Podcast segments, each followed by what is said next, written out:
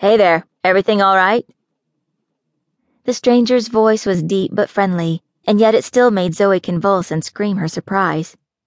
Shit. It startled Gabe as well, but his tone was much more manly.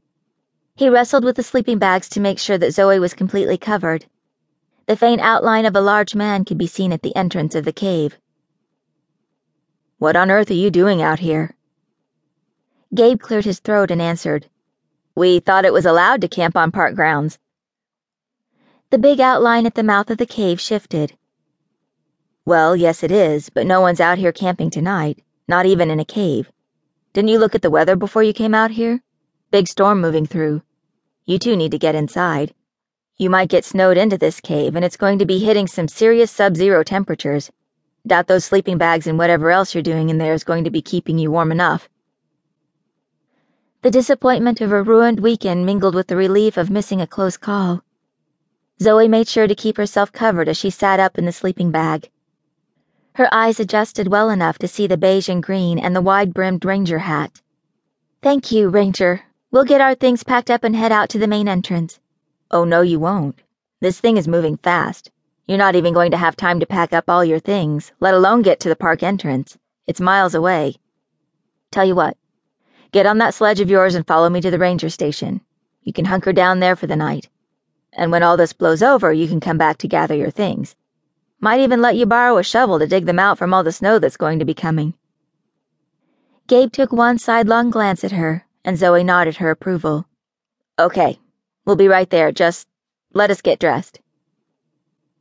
If the ranger hadn't known exactly where he was going, Zoe and Gabe would have been lost ten times over by now. Within minutes, the snow was already falling with thick, heavy flakes. By the time they reached the station, their snowmobiles were acting bulldozers to the soft snow. The ranger station was a square in the middle of the most idyllic setting Zoe had ever set eyes on. They parked their snowmobiles in a shed underneath the elevated cabin and ascended the longest ladder she had ever climbed. By the time she got to the top, she could tell she was a bit out of shape, but it was well worth it. The log cabin on high stilts overlooked the enormous park with the view money couldn't buy. It was absolutely gorgeous and breathtaking. Gabe shrugged off his backpack in front of the fireplace. Seriously, thank you. We would have been in one hell of a mess back there.